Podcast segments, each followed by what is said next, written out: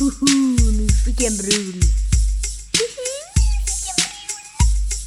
Nyfiken brun. Det här är Nyfiken brun. En podcast med Iki Gonzales Magnusson. Är vi på Hägerstensåsen? Nu har jag flyttat till Stockholm och vet inte vad jag ska säga. Jag, är detta kanske typ Hägerstensåsen? Nej, ingen vet. Ja, vi är i Stockholm, Fräckestan. Sitter i en liten gullig ateljé och har ätit lunch, kålsoppa och eh, pizza, Cross Kitchen. I dagens avsnitt så har vi besök av Sara Parkman som kan få eh, presentera sig själv, tänker jag. Ah, okej. Jag har ju gjort det så många gånger så jag borde kunna ett standardsvar. Jag tycker alltid det är lite svårt. Okej, men jag heter Sara Parkman, är 26. Född i Sundsvall, uppvuxen i Dalarna och i Härnösand och har bott i Stockholm nu i fem år. Vilket är helt sjukt länge på ett sätt. Jag har bott ett och ett halvt år i en lägenhet och det längsta jag bott i sen jag flyttade hemifrån. Um, och jag jobbar som musiker. Spelar mest folkmusik. Och är ute och turnerar mycket och spelar i olika sammanhang. Och sen ibland gör jag radio. Och ibland så skriver jag grejer och har jobbat väldigt mycket det här året. Mycket i Bergslagen i ett projekt. Eller det är inte ett projekt, det är ett konstcenter i en gammal gruva som heter Ställbergs gruva. Och då har jag varit både musiker men också typ intervjuat folk och rivit väggar. Och eh, varit på soptippen och kommit med en bullpåse och övertalat gubbarna där att vi ska hämta skräp och mm, gått på kyrkokör och stickcafé och ja, då har jag gjort allt möjligt. Så jag tänker att jag gör ganska många olika saker. Ja. Men eh, är inte du också en delägare i Ställbergs gruva? Jo, visst. en av de elva som äger gruvfogde kan man säga. Det är ändå jävligt tungt. Ja, det är det. Det är otroligt roligt att få säga det så här. Jo visst, jag äger en gruva i Bergslagen. Det är Jan Stenbeck la ner den då. Sen så har vi tagit vid vid hans fotspår på ett sätt. Men det, gruvan finns ju inte kvar, den är enfylld med vatten. Så det är mera ska säga, gruvfastigheter och 10 hektar mark. Som vi är elva som förvaltar på något sätt. Och än så länge går det inte att vara där under vintern. Så det, det är ganska mycket av en industriruin på vissa sätt. Och eh, så har vi ju såklart producenten Malin Holgersson här. Hur, vad är din status? Min status är tack, bra tycker jag. Jag sitter här och dricker kaffe och har fått en god chokladmousse-tårtbit också så det kunde inte vara bättre. Nyfiken brun, alltså jag är så himla nyfiken på hela folkmusiksgrejen och allt det här. Och, men framförallt det som jag har tänkt väldigt mycket på just nu i samhället så är det som att allting är ganska nervöst. Man är ganska rädd. Vi, kan, vi pratar om kulturell appropriering, alltså vem har rätt att göra vad i vems namn och så vidare. Och att det är så himla spännande då att du som en vit person som jobbar med folkmusik ändå värnar om det svenska arvet fast ändå pratar om antinationalism. Och, och att liksom hur, är inte det liksom, för mig känns det som att så här, gå på en jättesmal planka just för att det inte blir klassat som nationalism. Och samtidigt är det ju något som jag tycker är helt fantastiskt för jag tycker det är skitgrymt att det är väl jättemånga svennar som också borde kolla på sin egna historia och kanske götta sig i det istället för att springa och dansa zumba. Eller, men, alltså, Förlåt till alla som dansar zumba, det är jättehärligt. Men ja, Trademark. precis. Zumba TM. Det är väl alltid när det står Zumba TM. Sett. Jo men ja, ja, det har på något sätt varit så ofrånkomligt att jag började spela folkmusik på riktigt eller vad man ska säga. Innan så gick jag i kommunala musikskolan och spelade lite olika saker. Men det var för sju år sedan. Så flyttade jag till Malung och började på folkhögskola där. Och det är liksom folkhögskolan som har funnits sedan 70-talet. Och det är Johnny-kursen och det är Kalle-kursen och alla stora spelmän har gått där. Och det var, jag visste ingenting om det här förrän jag kom dit och blev Men förlåt, Jonny-kursen, Kalle-kursen och vad innebar de olika... Ja men då är det Johnny Soling och Kalle Almlöv. De startade den här skolan på 70-talet. När liksom den stora folkmusikvågen var i samband med liksom, ja men gröna vågen och proggen. Och det var ashippt med folkmusik. Om man kollar på så här Grammisgalan från 71 så är det, det är bara folkmusik. Alltså det är helt sjukt. Och så sitter de där på typ Berns och så kommer någon upp i dräkt och spelar lite nyckelharpa. Alla bara ja. Eh, men så då startade de den här kursen för det fanns som inga utbildningar och det var väl också, det startade väl säkert mycket folkhögskolor på 70-talet. Och det blev nog väldigt bra. Det var en jättebra skola, det är en väldigt bra skola. Så då, ett, ger man ettårskursen då hade man Jonny Soling i ett år, så det hette Jonny-kursen. och halvår så var det Kalle Almlöv och då hette det Kalle-kursen. Så jag gick Jonny-kursen. Och det var ganska häftigt för det var så här. Eh, vi var 20 stycken i en klass och vi hade all lektionstid gemensamt varav några hade spelat fiol i ett år och någon kanske spelade fiol i 30 år. Och så var det liksom undervisning på det sättet. Um, men ja, så ända sedan dess har jag på något sätt en alltid fått varit um, medveten om det nationalistiska arv som finns i den traditionen. Men egentligen från början, nu kommer lite historia här. Det var väl så här, folkmusiken har ju alltid funnits för människan har alltid velat uttrycka sig på olika sätt. Det vet vi alla om. Men sen var det ju under ja, man ska säga, sena 1700-talet och 1800-talet som när nationalromantiken spridde ut sig över Europa. Och plötsligt så skulle vi skapa nationer. Det som tidigare hade varit socknar och kanske landskap eller ändar av olika geografiska platser. Vi, plötsligt skulle vi ha våra gränser. Det skulle bli ett Sverige, det skulle bli ett Tyskland, det skulle bli ett Finland. Um, och då behövde man för att hitta då den gemensamma nationella andan som gjorde att folk i Tornedalen kände mer gemensamt med folk i Ystad än vad man kände kanske med folk i, över på finska gränsen. Så behövde man hitta den nationella identiteten. Och identitet skapar man med kultur. Och då började man leta så här, vad finns i allmogen, vad finns i de folkliga lagren? Jo, vi har ju den här musiken och det är det som är folksjälen som säger något i svenska lynnet bla bla bla bla bla. Eh, och, och någonstans där så myntas begreppet folkmusik om det är ja, sent 1700-tal eller in på 1800-talet, jag minns inte. Johan Gottfried von Herder, en sån tysk filosof som också flitigt citerad av Sverigedemokraterna. Ja, men han var liksom ja, men nationalismens anfader på många sätt. Det här med folksjälen som kopplades till en nation. Men med det sagt så handlar det om att musiken och dansen och kläderna och allt det som är folktradition fanns ju innan. Men nu samlade man in det under ett paraply och använde det för att bygga en nation. Men det var egentligen uttryck som rörde sig innan. Det är på samma sätt som om vi skulle samla ihop alla olika kulturella uttryck idag i Sverige och säga att det här är svensk kultur och sen så kommer vi alltid komma ihåg det som en tradition som inte har fått röra sig eller någonting. Men jag tänker också redan på den tiden måste det väl funnits annat än allmogen just? Eller vad var det som gjorde att det var allmogen? Eller var det den liksom härskande, det härskande kulturella uttrycket? Jag tror att man hade den här, ni vet den här relationen natur och kultur. Jag vågar inte säga rakt ut, men att man tänkte att i staden så hade man, då hade allting förfinats. Så där, det var inte äkta längre. Alltså den här autenticitetskänslan som egentligen kanske finns på samma sätt idag när man så här, ja men den här bloggen, när hon bloggar om sina, när hon har syltat och saftat det här med hennes pittoreska gård i Västerbotten. Och där är det genuina livet. Alltså det är egentligen samma sak. På landsbygden får man livskvalitet. Jag kan tänka mig att det var lite samma saker då. Att det var bönderna, de visste hur man levde och dansade liksom. Eh, så, så det är ju på något sätt bakgrunden och musiken i sig har ju alltid rört sig på massa olika håll och hämtat in influenser från alla håll och kanter. Polen var väl skithippt under 1700-1800-talet, kanske 1600. Nu drar man väldigt stora växlar men det är därför vi har polskan, den kom från Polen. Oj, det, den, den är svår att dansa. Ja jag tänker att det är jätteviktigt att prata om tradition och veta vad man har för traditioner. Um, och att det kan lika gärna vara att man har som tradition att man har fredagsmys eller så här, första maj är en jättetydlig tradition om man tillhör en familj som kanske är vänsterlagd. Eh, eller Black Friday då kanske om man tillhör en familj som gillar att konsumera, jag vet inte.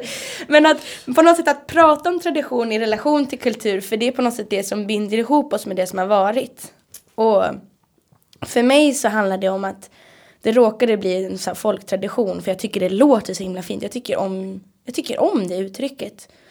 Och det är, om jag är trygg i min tradition så är det också lättare att möta andra människor med andra traditioner. Och då tänker jag så här, det är typ ingen slump att de som väljer att låna ut sina lokaler för att asylsökande som kanske är muslimer ska kunna fredagsbön. Det är folk som är aktiva i som är kristna i kanske Svenska kyrkan eller en pingstförsamling. För de vet vad de tror på. Då är det helt okej okay att man lånar ut sin lokal till någon annan som har en annan religion. Och det, jag tänker att det kanske är lite liknande med traditioner. Och sen så är det jätteviktigt att bredda att visa att det finns jättemånga olika traditioner. Det är inte bara att polskan är den dansen som folk har dansat i Sverige. Um. Men jag tänker, är inte tradition också så himla mycket någonting som skapas hela tiden här och nu? Ja. Alltså tradition görs, alltså det är inte någonting som är statiskt. Nej. För traditioner kommer ju och går också. Mm. Att det är väldigt mycket ja, någonting som vi gör hela tiden. Men, men varför känns det som att tradition och framförallt liksom det svenska arvet, varför känns det som att det är lite tabu? Varför känns det som att folk inte har, har någon koll? Och just som du pratar om att men nu har det ju blivit lite hippt att så här, de skäggiga dudesen vid Nytorget ska stoppa sin egna korv och sånt. Men det är ju ingen av dem som kanske, det- de börjar ju inte spela nyckelharpa. Snart kommer de göra det. Så kommer man stå där och bara åh nej lägg ner. Ja, men det är några, jazz, några jazzmän som har gjort en skiva nu. Där de har samplat kvinnor på fäboden som kular. Då blev jag jätteless. jag, jag skrev inte kulturell appropriering. Jag skrev ett argt inlägg om det. Men, eh, Facebook. och sen blev det till en tidning. Jag började på Facebook. Vad skrev du? Säg. Jag skrev att det är så jävla typiskt att vita manliga jazzmän som är älskade och creddiga i, i media säger så här: oj vi har upptäckt den här traditionen. Det är kvinnor som kular jättekonstiga melodier. Det är- Det är en speciell sångteknik som är asbra och framförallt en kvinnlig tradition som inte har fått så mycket uppmärksamhet. Och så bara, men vi har, hitt, vi har grävt i arkiv och så har vi hittat de här jättehäftiga låtarna och gjort en jättehäftig jazzskiva med dem. Och så bara, ja men den här musiken, dels det är inga arkivmaterial, det finns på Spotify och det här är som material som används av kvinnor i 40 år, så här, i undervisning, i musik, i scenkonst. Men ni bara steppar in och bara, wow, vad hittar vi här? Och så får vi och jag tycker det är jätteviktigt att man får använda sig av material. Det är också den här cultural appropriation diskussionen. Där har jag mitt på det torra håller på med svensk tradition. Skönt här. Så bra. Men att här, ja men kan man en tradition, då får man använda sig av den. Då tycker jag, jag tycker det, för så utvecklas kultur. Om man har respekt inför bakgrunden, historien, kontexten. Eh, men det kändes som att de här snubbarna, de är jättefina musiker men de bara, bara oh, plockade russinen ur kakan och nämnde inte att så här, det här är en unik musikalisk tradition som inte finns någonstans i hela världen. Eh, och om man kollar i musikhistorien så är den ju skriven av vita män. Men här är det liksom kvinnor som har varit improvisatörer och kompositörer som har gjort de här ganska radikal musik som går emot jättemycket av så här, musikteori på många sätt. Men de liksom nämner inte det. De nämner inte att kvinnorna var isolerade tre månader per år och typ levde i matriarkat och spelade musik ihop. Nej, det nämner de. Alltså, ja. Eh, En, en, en liten detaljfråga, en fäbod, exakt vad är det? Jo, det känns som att jag kommer så här rabblar historier. Jo, men under 500 år i Sverige så hade man fäbodskötsel. För det var så att om somrarna så på gården, på bondgården så behövde man odla mat inför vinter så då kunde inte djuren beta där. Så kvinnorna tog med sig djuren och barnen upp till fjällen eller myren eller skogen och oftast hade en byn gemensam fäbodplats. Så kvinnorna var, hade som en liten miniby under sommaren, som ett litet sommarkollo för tjejer. Och, och så fick djuren beta och så förädlade man mjölken, man gjorde ost och smör och, och sådär. Och det var en ganska, man, ibland kanske man var två, tre mil från byn så det var väldigt isolerat. Um, och det är ganska, oftast i resten av världen, nu generaliserar jag, så är det ju män som har varit de som har varit med djuren, som har varit herdar och sådär. Men enligt eh, myten eller sägnen så skrev någon kung på 1600-talet i Sverige så här att män får absolut inte vara ensamma med djur för man vet ju vad som händer då. man var rädd för tidelag så därför så blev eh, djurskötsel blev en kvinnlig syssla. Så att i den svenska historien har vi på något sätt en, ett lager av där det faktiskt har funnits ett matriarkat. Som inte någon vet om för att man har, också fäboden används jättemycket i nationalistiskt eh, bygge. Man ser den här kullan med långa blonda flätor som står med näverlur och bara rutrudu. Eh, men egentligen är det en ganska radikal berättelse som man får läsa mellan raderna och när man intervjuar och pratar med kvinnor som har kanske vuxit upp på fäbod eller så här så berättar ju alla om så här, ja men det, det var otroligt tungt arbete, det var regnigt, det var mörkt men Nej, det var inte romantiskt men det som var fint var att jag hade min egen säng och min egen stuga och jag var min egna herre på min täppa. Och det finns så otroligt fina så här, feministiska berättelser i det. Men ro- musikens roll i det här är väldigt fin för det är så tydligt som ett verktyg, som en tydlig funktion.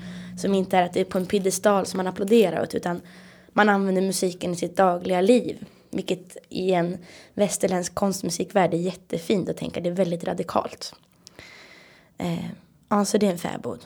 Men wow, ja men för att jag tycker det är så himla spännande och att, men, ja, men att jag är, har funderat mycket på det varför folk är så nervösa kring just arv. Att jag förstår det när Sverigedemokraterna är så aktiva som de är och det är mycket sånt här snack som de använder sig av. Men att jag tycker det är konstigt att det inte finns fler som också ser guldet i att alltså, lära sig och faktiskt kunna slå emot just antifascistiskt mot till exempel Sverigedemokraterna som på något sätt försöker utnyttja en tradition och en historia. Ehm, och att jag, men jag är ju en sån historierunka, jag älskar historia. du skulle sett när vi eh, flyttade till eh, vår sista bondgård som vi bodde på. Så den var väldigt gammal och fatta, det fanns en snapphanegång i källaren som gick en och en halv kilometer ner till ett grönbete där kossorna kom. Ja, men då, ja då, det, jag kunde tänka på den fick mig på så himla bra humör. Bara, historiskt bra humör. Ja, men jag tänker att tradition för så många, om man, även om man inte har formulerat sig kring tradition så ligger den så djupt rotat på olika sätt. Att det är sån här, så därför tror jag att där, Sverigedemokraterna, de är ju, de är ju PR-genier på alla sätt och vis. Liksom. Att de vet om att slå an på de svenska traditionerna. Jag hörde idag deras nya ordförande för SDU, eller Ungsvenskarna, han bara Ja, det är en tradition att stå i kö och det märker man att folk inte vet hur man står i kö. Det upplevde jag under gymnasietiden. Jaha, man vadå? Du gick i gymnasiet, klart att folk tränar sig i kö. Så har det ju varit i alla tider. Men, men att de vet så här. För man har, det är någon slags, det är kanske en, traditionen är oftast så här, en grund i en trygghet. Att så här, vi firar jul så här. Eller när jag fyller år då brukar jag den här muggen. Och sen um, och att de då har tagit de typiskt svenska symbolerna utan att de vet någonting om det. Det är en spelman som har sagt att hon tycker att de är bra. När de har försökt liksom då, ja men faktiskt appropriera en, en folkmusikrörelse. Det är en person. Och så finns det liksom så här skojiga exempel. Någon sverigedemokrat satt på sig folkdräkt och har den bak och fram. Så bajsluckan är framme liksom. och det är, så- det är så, men det är så smart av dem att göra det. För, för det är också då blir folk, folk som är rädda tänker så här, ja nu kommer våra traditioner försvinna. Och de här är de enda som ser det. För det är klart att, för att i traditionen finns det också jättemycket kunskap och erfarenhet. Så här en, ja, en folkdräkt är ju liksom det är ju en bård som någon har broderat eller vävt eller knipplat. Det är ju kanske en kunskap som har gått i arv i flera generationer. Eller den, hur man gör den här fantastiska jordgubbstårtan, Alltså, jag tänker att det är viktigt att se vad det finns för traditioner här. För då kan man också, annars blir man ju den, också den exotifierande mot den andra. Så här, men här kommer det hit mera djembetrummor och färgstarka kläder och kryddig mat. Men vad spännande. Här i Sverige har vi så tråkigt men du är ju så fantastisk i din dans. Att då kan man ju också bli den här välvilliga som jag tänker finns också i så antirasistiska rum där man då istället exotifierar den andres kultur för man inte vet vad man själv har. Polskan är assvår, den är asrytmisk på många sätt. Och så, ja, hänger ni med? Att genom att se vad vi har så, och inte då sätta det på piedestal utan bara veta om det så kan man också möta den andra. Vem nu den andra är, men ja. Och det är ju det som måste bli så speciellt, alltså för att det kan jag ju uppleva att jag kommer ju inte från Sverige. Min, min historia finns ju inte här, men jag är ju ändå uppvuxen här i ett extremt vitt svenskt samhälle. Och att, men att det någon gång har varit, jag älskar husmanskost. husmanskost. Eh, Och att folk liksom, ja men att det är så här, ja men gud det där är så himla svenskt. Och man bara, ja det är det för att jag så, jag är ju fortfarande uppvuxen här. Alltså men att, att just nu ska jag känna att klimatet är så här, det är inte okej att gilla husmanskost. För, för att eh, då gillar du något som är svenskt och det är inte bra. Och att det, det är där jag ser det farliga i att man inte heller kan embracea traditionen eller säga nu måste man inte gilla husmanskost. Men att du vet så här, det känns nästan som att eh, den svenska liksom, medelklassen istället måste kasta in allt annat, ta in muslimska traditioner fastän de egentligen är uppfostrade kristet bara för att maxa det för att visa, jag är i alla fall inte rasist men du glömmer helt bort. Och att du skulle aldrig liksom fundera på att lyssna eller säga nu ska jag lyssna på folkmusik för det är någon som kommer på Facebook och bara, äh fy fan. Nu är de och lyssnar på den här nyckelharpan igen, så jävla nationalister. Och att jag liksom, hur, vad, hur, vad tänker du kring det? Alltså har du, har du någon gång mött någon som har frågasatt din, ditt intresse för tradition eller folkmusik? Just när vi lever i sådana här hårda vindar. Nej, inte direkt som jag ifrågasatte, men det är väl också för att jag kanske så tydligt har sagt så här. Jag arbetar till exempel med det här nätverket Folkmusik mot rasism och eh, polskan kommer från Polen och den här tjusiga showen i folkdräkten den kommer från Ryssland. Det är så här, alltid har pratat så himla mycket om det. Men däremot så kan jag tycka, jag är uppvuxen i en superkristen familj med pappa är präst, farfar är präst, pappas farfar och morfar är präster, alla, alla är präster. Det är en sån sak som är mycket svårare att eh, vara offentlig med. Så här, jag har faktiskt nu börjat använda ett kors. Men ibland så lägger jag det innanför skjortan för att jag inte orkar försvara en kristendom. Eh, och det, för det är också, Sverige är ju Sverige är väldigt sekulariserat men vi firar ju kristna högtider. Vi, Ursäkta, svårt ord eh, sekulariserat, att vi... ehm, Ja men ganska icke-religiösa Ja. kan man väl säga att sekulariserat det. Alltså, Ja, vi, är inte, vi är inte ett religiöst land. Fast vi är ju det eftersom vi har, vi, alla firar ju första, nej, alla firar inte första advent. Men vi går in i jul och då Pressbyrån säljer lussekatter liksom. Eh, jag tänker att det är också en tradition. Jag är väldigt kulturellt kristen i min familj. Det känns jätteviktigt nu inför jul att gå i kyrkan. Jag gick i kyrkan igår när det var första advent. Och Ja men jag har, jag har, okej, jag, jag, det är såhär varje gång bara, ja men jag är ju kristen och så bara det tar så jävla mycket emot att säga det. Men, Jag undrar om det skulle komma, jag såg den här fysiska reaktionen i kroppen. Snart kommer det. Du är kristen. ja, nej men visst så är det. Och det är någonting som jag ganska sällan brukar säga därför att då, den, det är det som du frågar om jag får reaktion som folkmusiker. Snarare det om jag säger att jag är kristen, då kommer det massa så här. Ja men det är ju bara homofober och kristdemokrater, Ebba Busch Thor och det är ehm, ja, men så här konservativ skit. Eh, och så måste jag stå till svars för det. Men att det kan finnas folk som också är typ jättemedvetna tillåts att ha skitmycket fördomar mot en kristendom. Och vissa saker är absolut rätt. Svenska kyrkan har varit en enorm maktposition och utnyttjat den på massa sätt och vis. Men det är också så här, Svenska kyrkan kan vara så otroligt radikal. Ehm, och då, så måste jag liksom dra upp hela det paketet. Bara, jo, men min farmor och farfar kanske röstar på KD, men de har också under hela sitt liv låtit deras sommarstuga vara en plats för asylsökande och gömma sig. För att det är en del i deras tro. Trots att de är kristdemokrater. Och det tycker jag är jätteviktigt liksom. Ehm, så den fördomen finns snarare mot det. Och Och det är ju helt bisarrt att du ens ska behöva känna så. Jag tänker så här att jag är inte kristen men om är, är det någon i hela världen som ska vara kristen så tänker jag att det är bland annat du. Alltså människor som tänker och gör bra grejer. Det är ju, det är ju fantastiskt. Du lyssnar på Nyfiken brun. Och jag tänker på de här fäbodarna, matriarkaten, kvinnorna. Hur lesbiska är folkmusiken eller det här liksom? Vad finns det för mycket av Mycket av de här sångerna och musiken skildrar väl också oftast historier. Alltså att man berättar, det är ett berättande. Alltså det finns ju väldigt mycket berättelser i de här texterna. Som man kan, man får ju oftast läsa mellan raderna. Eh, Och då kan, man, då kan allt bli lesbiskt. Nej men det är väl klart man har tänkt tankar själv. Så här, ja, det var ju, om det var en plats tre, fyra månader om året med bara kvinnor. Det är klart att det måste ha hänt saker där. Och sen, sen när man frågar så bara. Nej det är faktiskt ingenting jag vet någonting om. Man frågar här, äldre kvinnor. Mm, mm, mm. Nej, nu måste ta en kanelbulle. ja, men lite så. Eh, så, och jag, jag vet, jag, det finns en jättefin sång som är så här. Texten går typ ling ling i logen, långt bort i skogen, bjälle, ko är bunna, fy hundar skälla, locka mig långt ut i Dårefjället, gör det. där varken löken eller bla, och så får den på och sen avslutas med så här, där är bättre än här, där finns flickor att leka med. Wow! Tolka! Vad heter det? Locka mig långt ut i dår. Dårefjället, gör det. Det är sånt där bara, jag ger upp! Let's go loco liksom, living la vida loca, ja, jag kommer! Men också liksom något som kvinnor har sjungit fram då. Mm. Och vi ska göra, jag och Samantha till nästa år ska vi faktiskt göra ett projekt med Riksteatern och tillsammans med Lisa Fernström. Eh, som heter Fäboland, en föreställning. Så vi ska liksom göra mer research kring det här. Och jag är ju mycket nyfiken på den här liksom, lesbiska berättelserna. Jag vet inte hur mycket man kommer hitta fram men men alltså folkmusikscenen idag är ganska, den är ganska lesbisk. Jag vet en man som är öppet bög. Men det är för att det är ett sånt machoideal. Jag tänker att det kan man ju se bland olika rum.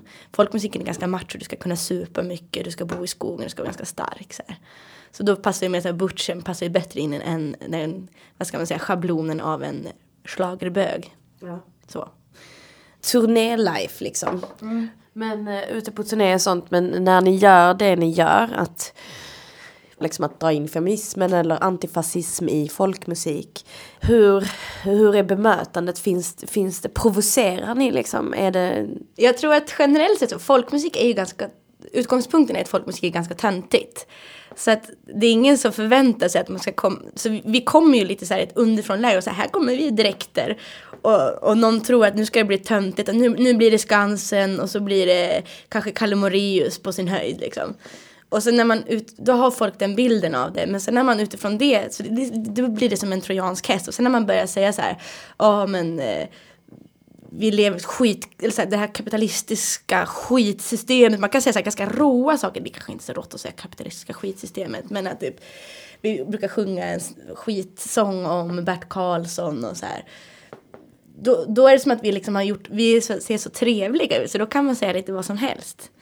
Men ja, folkmusikvärlden har och är ganska politisk. Jag tror att många inte vet om det men den är i och med det där för, för fem år sedan när Jimmy Åkesson faktiskt gick in med direkt i riksdagen så är det som att hela rörelsen har fått mobilisera sig. Och det är, även om inte alla är kanske lagda åt vänster så finns det ändå en väldigt gemensam grund i att så här, det är inte okej.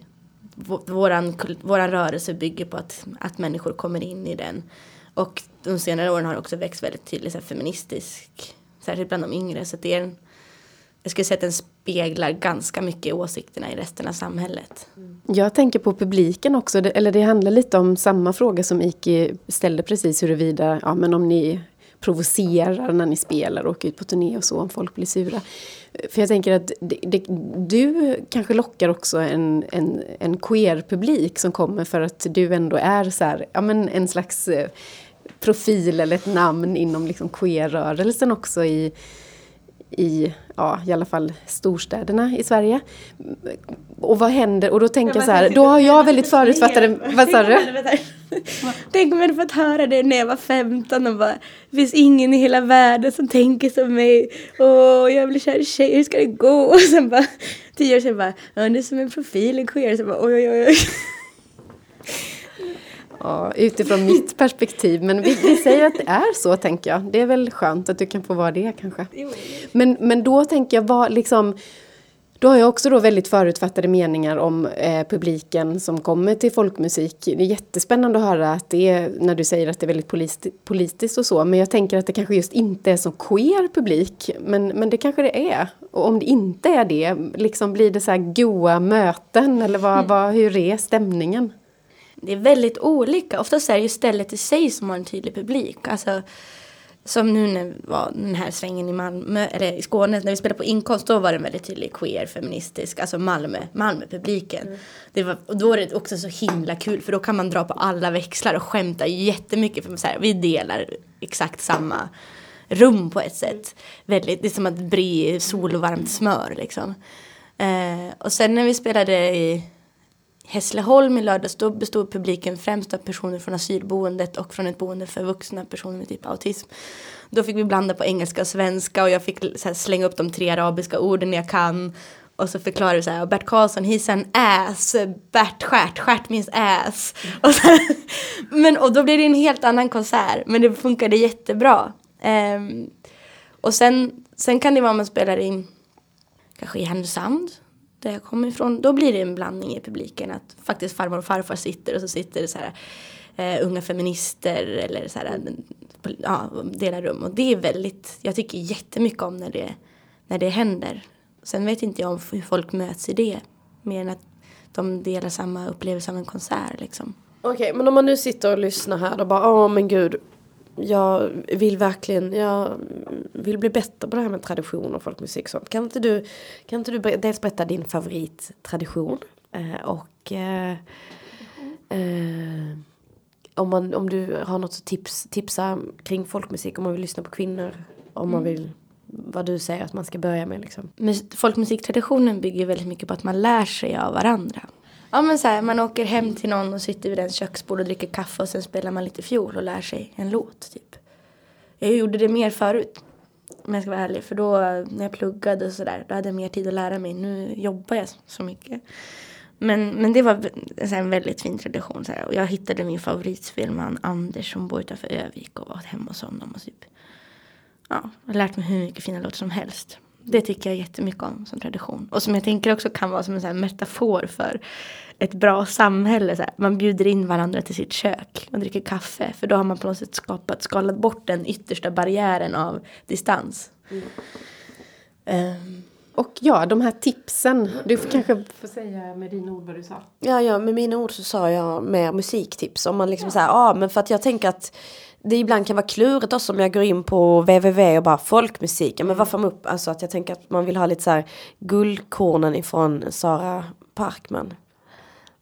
jag ska faktiskt eh, släppa en skiva i vår. Så den kommer ju vara riktigt vass. Så alla kan bara hålla ut. Lyssna inte på något förrän Sara har släppt den här Ja. skivan. Fasta tills min skiva kommer ut så kan ni lyssna på den. Eh, nej men den, den kommer vara jättebra. Den är musik som jag vill lyssna på. Annars skulle jag inte gjort den. Men, men det jag tänker nog inte främst tipsa om den nu. Mm, jag har ju faktiskt gjort en Spotify-lista som jag brukar ha ibland när jag undervisar. Som ni kanske kan länka till. Den är lite så här bra musik.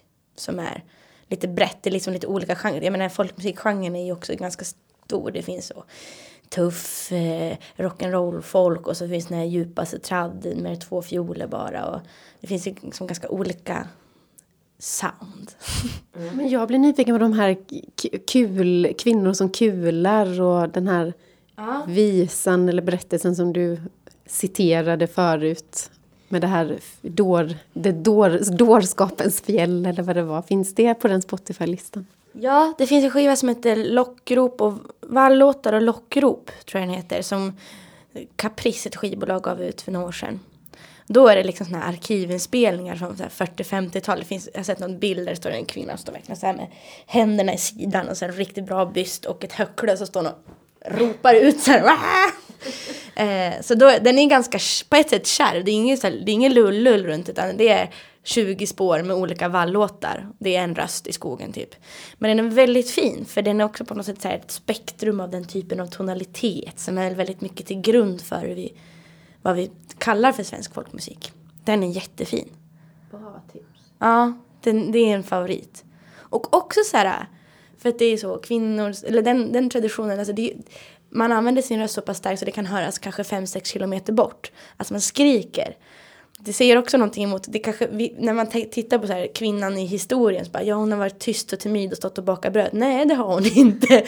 Hon har stått och ropat i skogen, inte alla men vissa har liksom tagit en, Ja men så här, har tagit enormt mycket plats med sin röst. Så det säger ju emot kanske en annan bild av kvinnan som har varit tystlåten som kanske finns som en historisk bild av kvinnan. Men här är det ju för att få allt att fungera. Utan det så försvinner djuren liksom. Så det är en kugge i ett större maskineri som är nödvändigt liksom. De är så roliga också. Alltså kor kommer ju verkligen när man ropar på dem. I flock. Ja. Vi gjorde ju absolut inte något sånt men vi, vi kallar ju bara så här Kobs, kobs och de bara japp, kom. Ja.